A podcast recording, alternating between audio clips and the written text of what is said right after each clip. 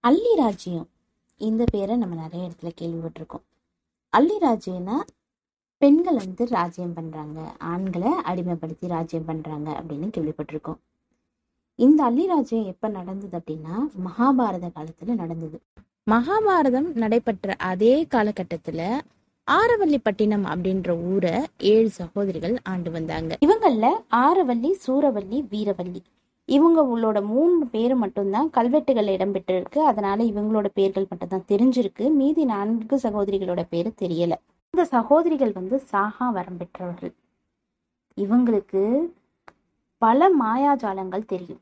மந்திரங்கள் மாயாஜாலம் சூனியம் அப்படின்னு பல விஷயங்கள்ல இவங்க கை தேர்ந்தவங்களா இருக்கிறாங்க.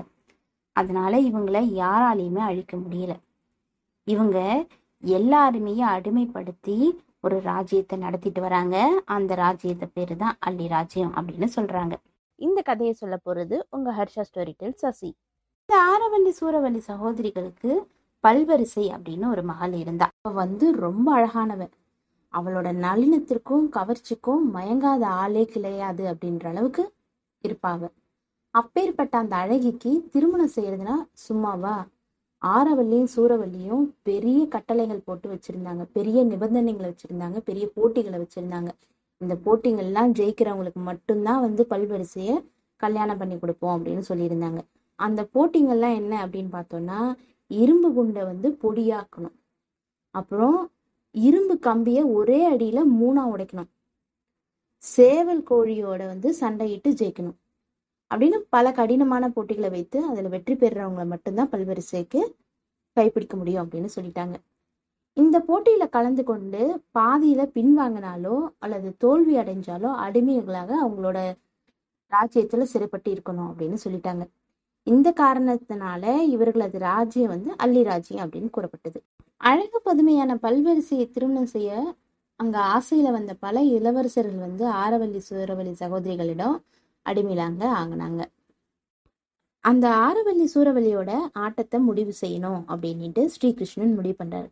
அதுக்காக என்ன பண்றாருன்னா இப்போ இது எந்த நேரம் அப்படின்னு பார்த்தோம்னா கௌரவர்களுக்கும் பாண்டவர்களுக்கெல்லாம் சண்டை முடிஞ்சு பாண்டவர்கள் வந்து அமைதியாக நாட்டை ஆட்சி செய்துட்டு வர நேரம். ஸ்ரீகிருஷ்ணர் போயிட்டு நீங்க எவ்வளவோ பெரிய வீரர்களா இருக்கலாம். துரியோதனன் போன்ற பெரிய வீரர்களையும் சாச்சிருக்கலாம். ஆனா ஆரவல்லி சூரவல்லியோட வீரத்துக்கு முன்னாடி நீங்களெல்லாம் ஒன்றுமே ஒண்ணுமே இல்லை அப்படின்னு இவங்கள தூண்டி விடுறாரு. உடனே கோபம் வந்த பீமன் வந்து நான் போய் அவங்கள வென்னுட்டு வரேன் அப்படின்னுட்டு கிளம்புறாரு. இதை கேள்விப்பட்ட நாரதர் என்ன பண்றாருன்னா கழகத்துக்கே பேர் போனவர்ல உடனே ஆரவல்லி சூரவல்லி கிட்ட போயிட்டு இது மாதிரி பீமன் வரான் அவங்க வந்து உங்களை அழிச்சிடுவான்னு சொல்லவும் அவங்களோட மாயாஜால சக்தி எல்லாம் இது பண்ணி பீமன் வர காட்டு பகுதியில நிறைய வனவிலங்குகளை விடுறாங்க. பீமன் வந்து என்ன சாதாரணமான ஆளா? அவரோட கதாயுதத்தாலே எல்லா விலங்குகளையும் கொண்டுட்டு ஆரவல்லி சூரவல்லி இருக்கிற இடத்துக்கு போறாங்க. அங்க போயிட்டு அவங்க வச்ச மூணு போட்டியில ரெண்டு போட்டியில பீமன் ஜெயிச்சிடுறாரு. ஆனா இரும்பு துண்டை மூணா வெட்ட வேண்டிய இதில் அவரு ரெண்டாக தான் வெட்டுறாரு. உடனே ஆரவல்லி சுரவல்லி என்ன சொல்றாங்கன்னா நீங்க வந்து தோத்துட்டீங்க. அதனால நீ வந்து எனக்கு அடிமை. சிறைவாசம் தான் அனுபவிக்கணும் அப்படின்ட்டு சிறைவாசம் பண்ணிடுறாங்க பீமனை. இதை கேள்விப்பட்ட ஸ்ரீகிருஷ்ணர் என்ன பண்றாருன்னா ஒரு எலி ரூபத்துல பீமனை காப்பாற்ற போறாரு.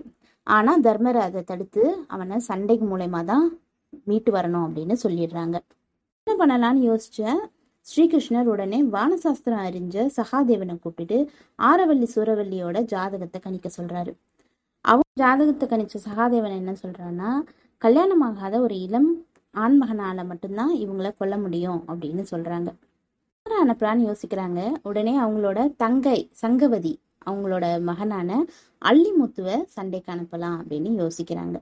யோசிச்சு அள்ளிமுத்துகிட்ட கூடுறாங்க முதல்ல சங்கவதி ஒத்துக்க மாட்றாங்க. அதுக்கப்புறம் கண்ணபிரான் இவங்க தர்மர் இவங்கெல்லாம் சொல்றத கேட்டு சங்கவதி வந்து அள்ளிமுத்துவை ச- சண்டைக்கு அனுப்ப போறாங்க. இந்த அள்ளிமுத்து வந்து வனபத்திரகாளி அம்மனோட பெரிய பக்தர். சண்டைக்கு போறதுக்கு முன்னாடி வனபத்திரகாளி அம்மனை வேண்டிக்கிறாரு. அவங்களோட இவனோட வேண்டுதலில் மகிழ்ந்து அவனுக்கு ஒரு கத்தியையும் ஒரு குடுவையில் ஒரு தண்ணியும் தராங்க. இந்த தண்ணியை மட்டும்தான் நீ கொடுக்கணும் வேற எந்த தண்ணியுமே நீ குடிக்க கூடாது அப்படின்னு சொல்லிடுறாங்க. உடனே ஆரவல்லி சூரவல்லி இருக்க அந்த அள்ளிப்பட்டினத்துக்கு அள்ளிமுத்து போறாரு. அங்க போய் அவங்க வைக்கிற ச போட்டியில எல்லாம் ஜெயிச்சுடுறாரு.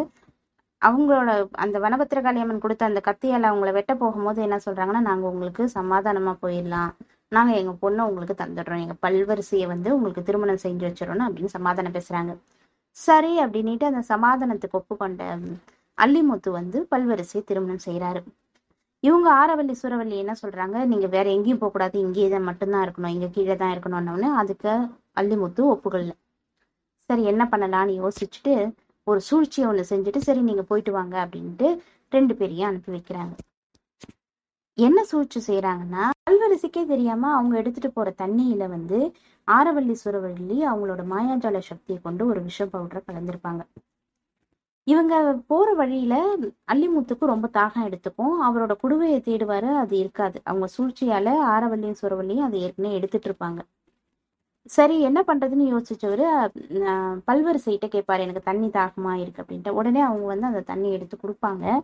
அதை குடிச்சிட்டு அங்கேயே வந்து மயங்கி இறந்துடுவாரு அள்ளிமுத்து இந்த செய்தியானது பாண்டவர்களோட காதில் விழுது. அவங்க உடனே தன்னோட படைகள்லாம் திரட்டிட்டு ஆரவல்லி சுரவல்லி மீது போர் தொடுத்து வராங்க. அப்போ வந்து அபிமன்யு அதாவது அர்ஜுனன் சுபத்ரையோட மகனான அபிமன்யு அல்லிமுத்தோட இறப்பை தாங்க முடியாம யமலோகத்துக்கு போயிட்டு அங்கே இருந்து அல்லிமுத்தோட உயிரை வந்து திருப்பி எடுத்துட்டு வருவாரு. அவர் ஒரு சின்ன தாயத்து போற ஒரு இதுல வந்து அல்லிமுத்தோட உயிரை எடுத்துட்டு வருவாரு. அதை எடுத்துட்டு வந்து அல்லிமுத்தோட உடம்புல அந்த தாயத்தை வச்சு கட்டவும் அவருக்கு திரும்பியும் அல்லிமுத்துக்கு உயிர் வந்துடும். அங்க வந்த பாண்டவர்கள் அல்லிமுத்து அங்க என்ன நடந்துச்சுன்னு கேட்டு தெரிஞ்சுக்கிறாங்க.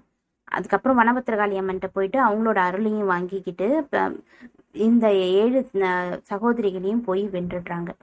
வென்று அல்லிமுத்துக்கிட்டேயே அந்த ராஜ்யத்தை கொடுத்து அவங்கள அழ சொல்றாங்க. இப்படியே வந்து அள்ளிராஜ்யம் நடத்திய அந்த ஆரவல்லி சுரவல்லியோட ஆட்டத்தை முடிச்சு வைக்கிறாங்க. இந்த கதை உங்களுக்கு பிடிச்சிருக்குன்னு நம்புறேன்.